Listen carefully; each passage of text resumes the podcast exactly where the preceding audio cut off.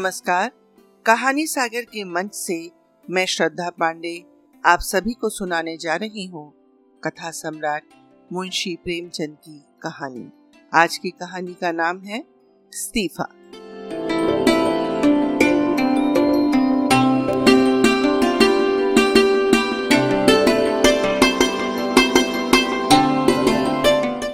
दफ्तर का बाबू एक बेजबान चीज़ है। मजदूरों को आँखें दिखाओ तो वह त्योरियाँ बदलकर खड़ा हो जाएगा। कुली को एक डांट लगाओ तो सिर के बोझ फेंक कर अपनी राह लेगा। किसी भिखारी को दुत्कारो तो वह तुम्हारी ओर गुस्से की निगाह से देखकर चला जाएगा।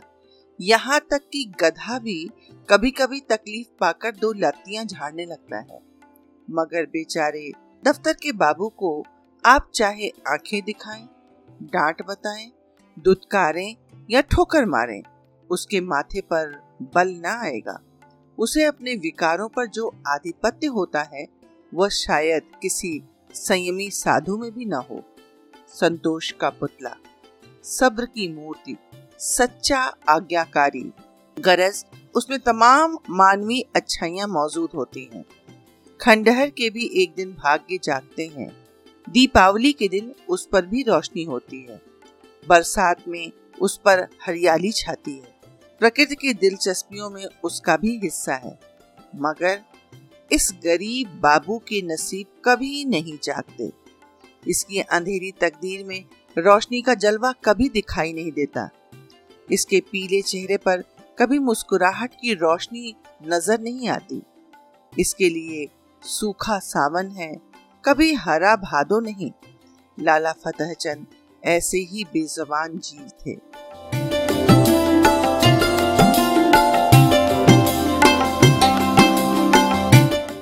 कहते हैं, मनुष्य पर उसके नाम का भी कुछ असर पड़ता है। फतेह चंद की दशा में यह बात यथार्थ सिद्ध न हो सकी।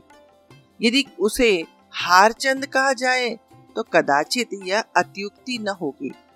दफ्तर में हार, ज़िंदगी में हार, मित्रों में हार, जीवन में उनके लिए चारों ओर निराशाएँ ही थी। लड़का एक भी नहीं, लड़कियाँ तीन, भाई एक भी नहीं भौजाइयाँ दो। गांठ में कौड़ी नहीं, मगर दिल में दया और मुरब्बत। सच्चा मित्र एक भी नहीं, जिससे मित्रता हुई उसने धोखा दिया।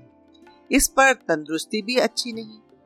बत्तीस साल की अवस्था में बाल खिचड़ी हो गए थे। आँखों में ज्योति नहीं, हाजमा चौपट, चेहरा पीला, गाल पिचके, कमर झुकी हुई, न दिल में हिम्मत न कलेजे में ताकत। नौ बजे दफ्तर जाते और छह बजे शाम को लौटकर घर आते। फिर घर से बाहर निकलने की हिम्मत न पड़ती। दुनिया में क्या होता है, इसकी उन्हें बिल्कुल खबर न थी। उनकी दुनिया लोग परलोक, जो कुछ था, दफ्तर था। नौकरी की खैर मनाते और ज़िंदगी के दिन पूरे करते थे। न धर्म से वास्ता, न दीन से नाता, न कोई मनोरंजन, न खेल। ताश खेले हुए भी शायद एक मुद्दत हो गई थी।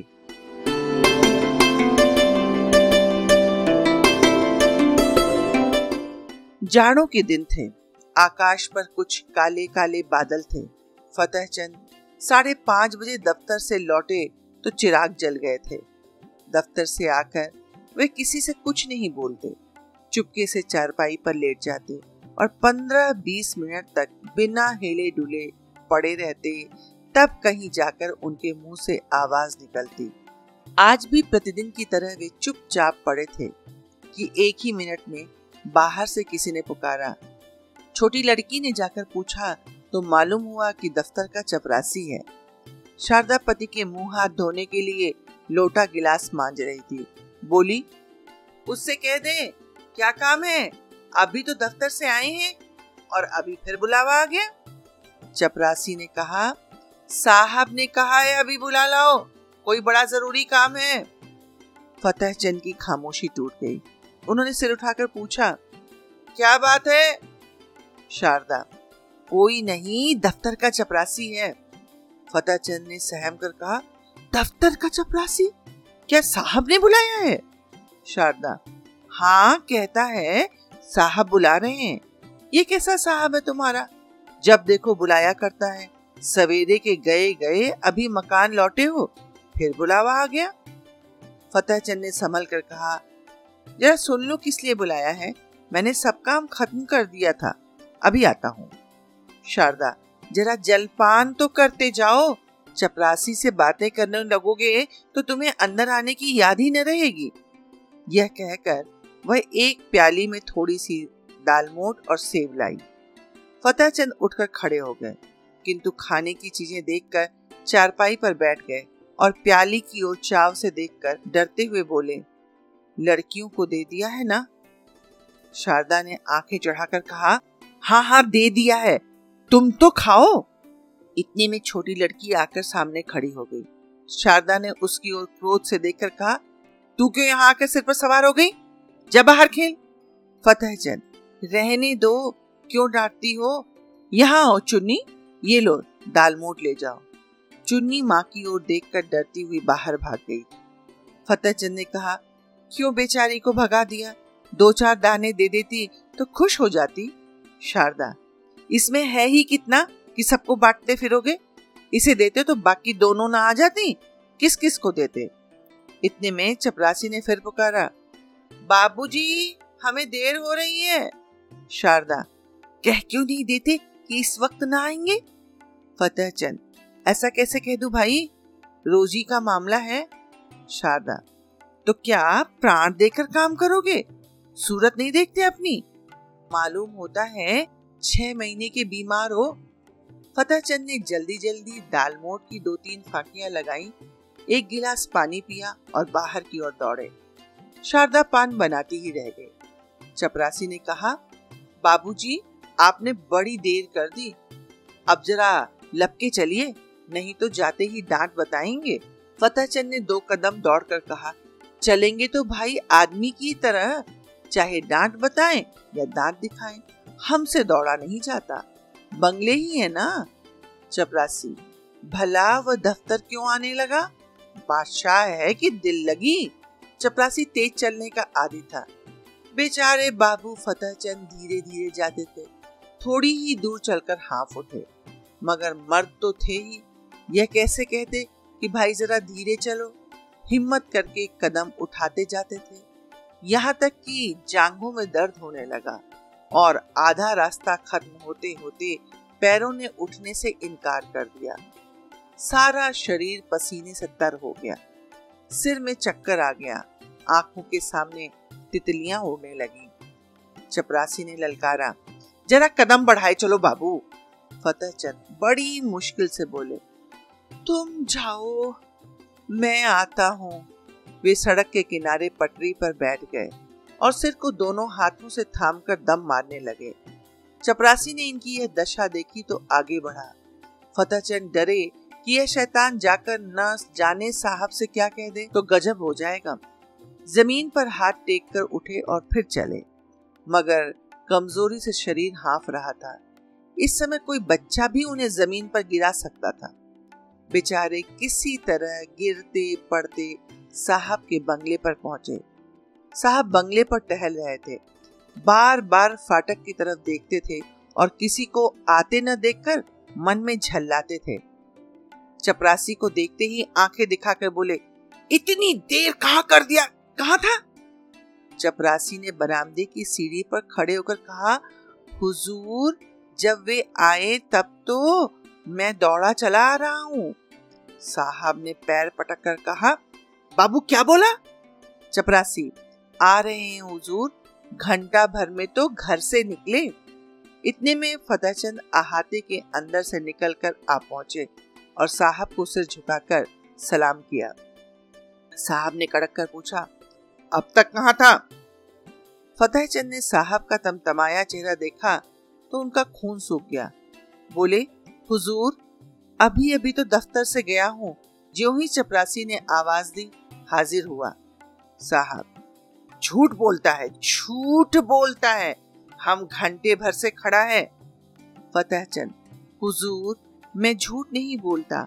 आने में जितनी देर हो गई हो मगर घर से चलने में मुझे बिल्कुल देर न हुई। साहब ने हाथ की छड़ी घुमाकर कहा, चुप चुप रह सुअर। हम घंटा भर से खड़ा है, अपना कान पकड़ो। फतेह चंद ने खून के घूंट पीकर कहा, हुजूर, मुझे दस साल काम करते हो गए। कब कब, कभी? साहब, चुप चुप रह सुअर। हम कहता है कि अपना कान पकड़ो। फतेह चंद, जब मैंने कोई कसूर किया हो? साहब, चपरासी इस सुअर का कान पकड़ो। चपरासी ने दबी ज़ुबान में कहा, हुजूर, यह भी मेरे अफसर हैं। मैं इनका कान कैसे पकड़ूं? साहब, हम कहता है, इसका कान पकड़ो, नहीं तो हम तुमको हंटरों से मारेगा। चपरासी, हुजूर, मैं यहाँ नौकरी करने आया हूँ। मार खाने नहीं, मैं भी इज्जतदार आदमी हूँ। हुजूर, अपनी नौकरी ले लो। आप जो हुक्म दे वह बजा लेने को हाजिर हो, लेकिन किसी की इज़्ज़त नहीं बिगाड़ सकता। नौकरी तो दो चार दिन की है। चार दिन के लिए क्यों जमाने भर से बिगाड़ करें? साहब अब क्रोध को बर्दाश्त न कर सके। हंटर लेकर दौड़े। चपरासी ने देखा, यहाँ खड़े रहने में खैरियत नहीं तो वह भाग खड़ा हुआ। फतेह चंद अभी भी चुपचाप खड़े थे। साहब चपरासी को न पाकर उनके पास आया और उनके दोनों कान पकड़कर हिला दिया। बोला, तुम सुअर गुस्ताखी करता है? जाकर ऑफ़िस से फ़ाइल लाओ. फतेह चंद ने कान हिलाते हुए कहा, कौन सा फ़ाइल? तुम बहरा है, सुनता नहीं, हम फ़ाइल माँगता. फतेह चंद ने किसी तरह दिलेर होकर कहा, आप कौन सा फ़ाइल मांगते हैं? साहब, वही फ़ाइल जो हम माँगता है, वही फ़ाइल लाओ, अभी लाओ। बेचारे फतेह चंद को अब और कुछ पूछने की हिम्मत न हुई। साहब बहादुर एक तो यो ही तेज मिजाज के थे। इस पर हुकूमत का घमंड और सबसे बढ़कर शराब का नशा। हंटर लेकर पिल पड़ते तो बेचारे क्या कर लेते? चुपके से दफ्तर की तरफ़ चल पड़े। साहब ने कहा दौड़ कर जाओ, दौड़ो! फतेहचंद ने कहा, हुजूर, मुझसे दौड़ा नहीं जाता, साहब। ओ तुम बहुत सुस्त हो गया है। हम तुमको दौड़ाना सिखाएगा। दौड़ो, पीछे से धक्का देकर। तुम भी नहीं दौड़ेगा। यह कहकर साहब हंटर लेने चले। फतेह चंद दफ्तर के बाबू होने पर भी मनुष्य ही थे। यदि वे बलवान होते तो उस समय बादशाह का खून पी जाते। अगर उनके पास कोई हथियार होता तो उस पर ज़रूर चला देते। लेकिन उस हालत में तो मार खाना ही उनकी तकदीर में लिखा था। वे बेतहाशा भागे और फाटक से बाहर निकलकर सड़क पर आ गए।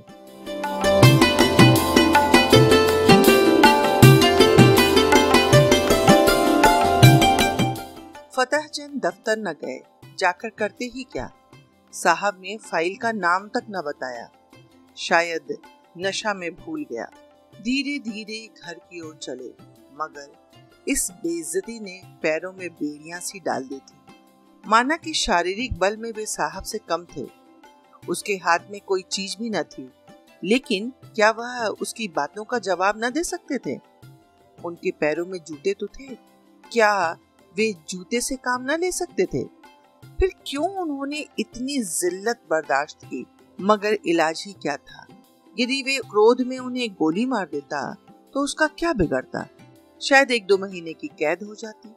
संभव है दो चार सौ रुपए जुर्माना हो जाता, मगर इनका परिवार तो मिट्टी में मिल जाता। संसार में कौन था जो इनके स्त्री बच्चों की खबर लेता? वे किसके दरवाजे पर हाथ फैलाते? यदि उसके पास इतने रुपए होते, जिनसे उनके कुटुंब का पालन हो जाता तो वे आज इतनी जिल्लत न सहते। या तो मर ही जाते, या उस शैतान को कुछ सबक ही दे देते। अपनी जान का उन्हें डर न था। ज़िंदगी में ऐसा कौन सा सुख था जिसके लिए वे इस तरह डरते? ख्याल था सिर्फ़ परिवार के बराबर हो जाने का।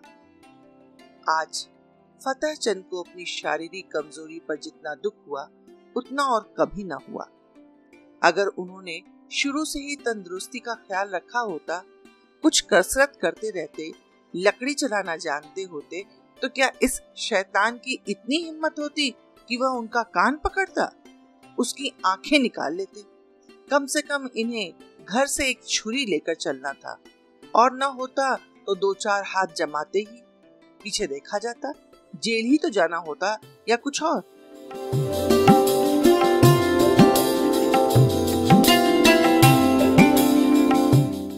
वे ज्यों ज्यों आगे बढ़ते थे त्यों त्यों उनकी तबीयत अपनी कायरता और भोंदेपन पर और भी झल्लाती थी। अगर वे उचक कर उसको दो चार झापड़ लगा देते तो क्या होता? यही ना कि साहब के खास नामे, बैरे सब उन पर पिल पड़ते और मारते मारते बेदम कर देते।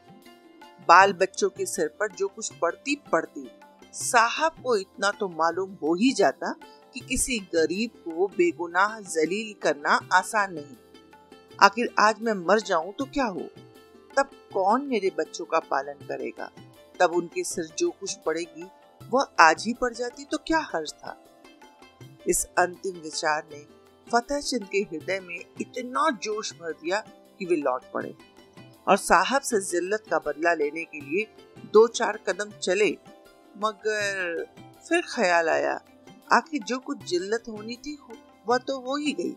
कौन जाने बंगले पर हो या क्लब चला गया हो, उसी समय उन्हें शारदा की बेकसी और बच्चों का बिना बाप के हो जाने का ख्याल भी आ गया। फिर लौटे और घर चले।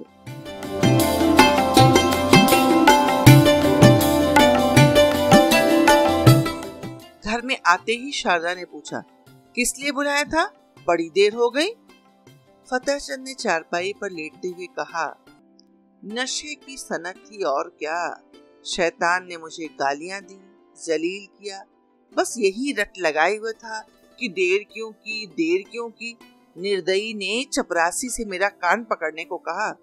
शारदा ने गुस्से में आकर कहा, तुमने जूता उतार कर एक रख नहीं दिया सुअर को?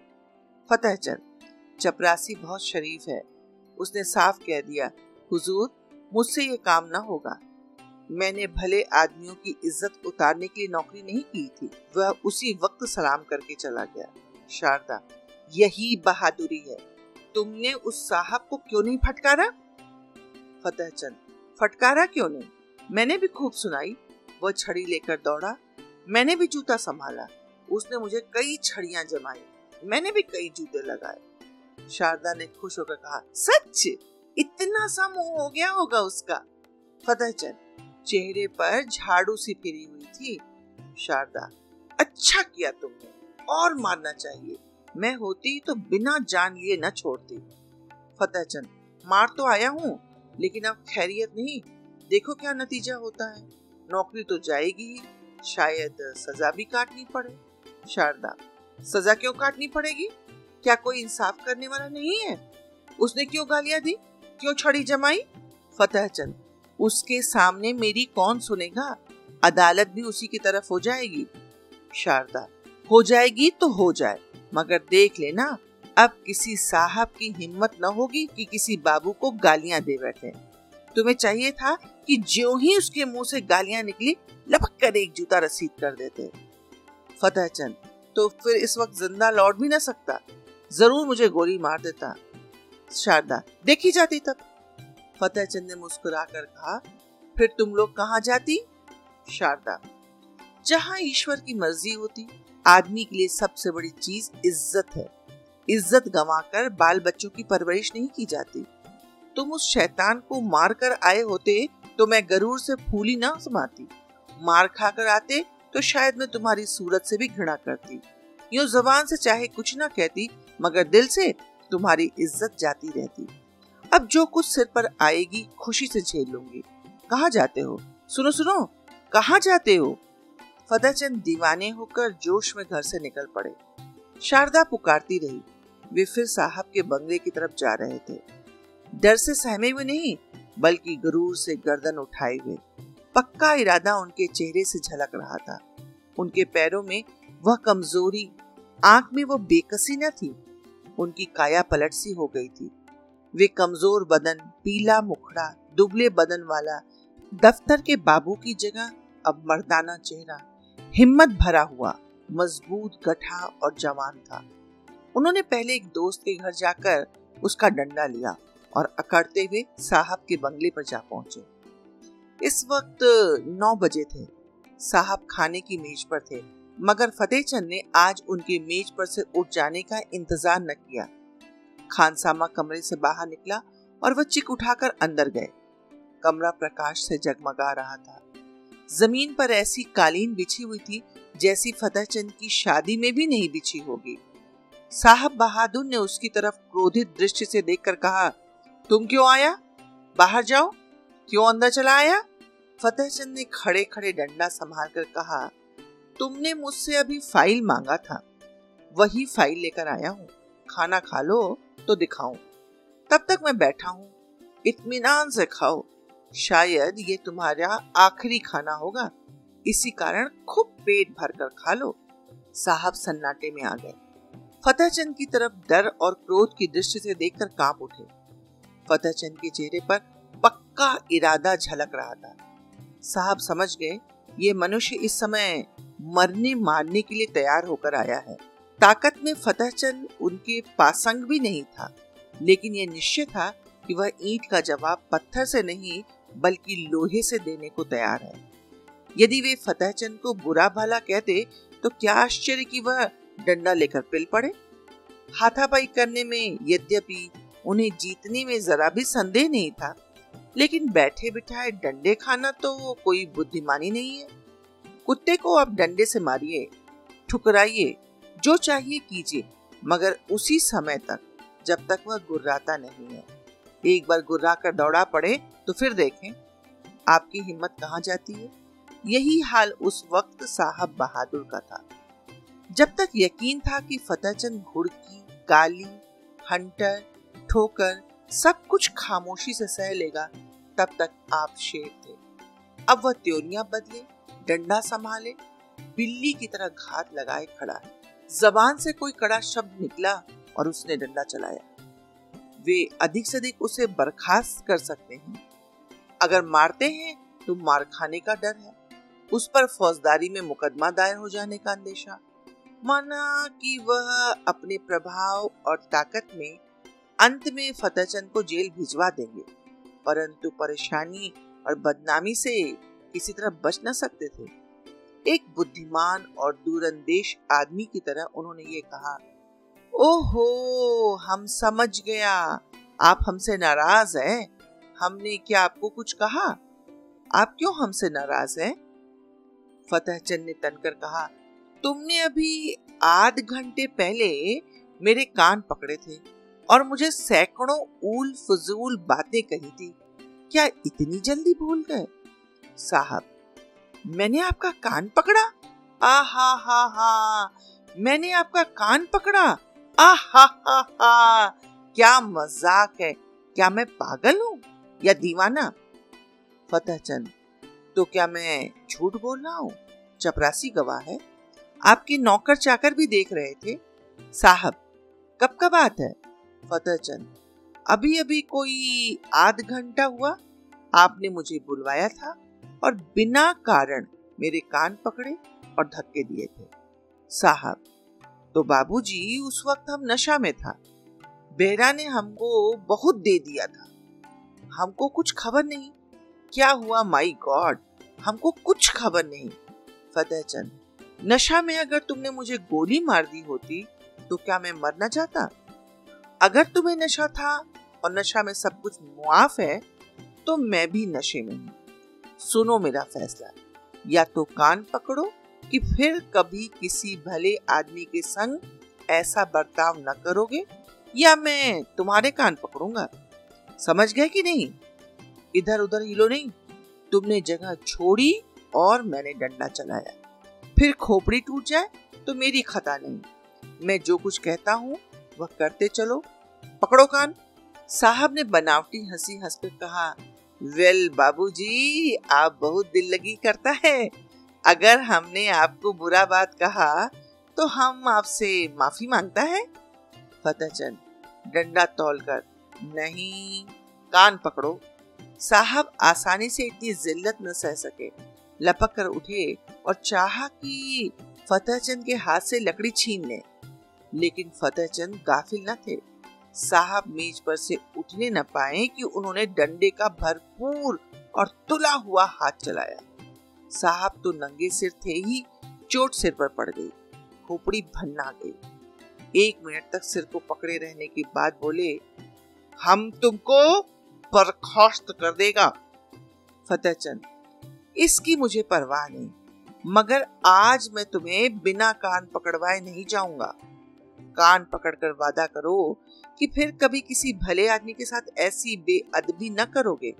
नहीं तो मेरा दूसरा हाथ पड़ना ही चाहता है। ये कहकर फतेहचंद ने फिर डंडा उठाया। साहब को अभी तक पहली चोट न भूली थी।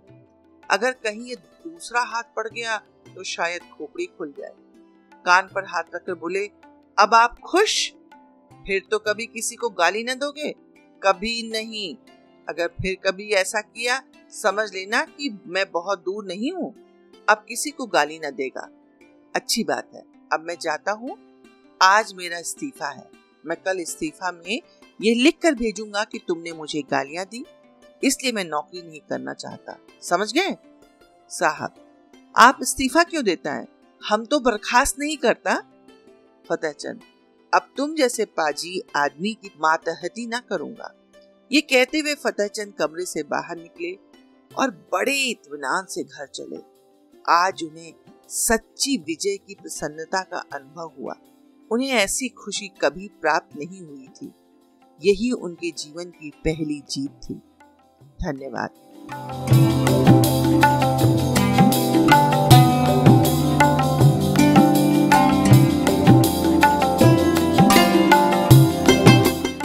मित्रों यदि मेरी ये कहानी और मेरी कहानी सुनाने का तरीका आपको अच्छा लगता है और आप कहानी सुन करके कहानी में पूरी तरह से डूब जाते हैं तो आप सभी से प्रार्थना है कि इस कहानी को सुनिए और अपने कहानी सुनने वाले मित्रों के साथ साझा भी कीजिए। बहुत जल्दी फिर मिलेंगे प्रेमचंद की लिखी एक अन्य कहानी के साथ। तब तक के लिए राम राम।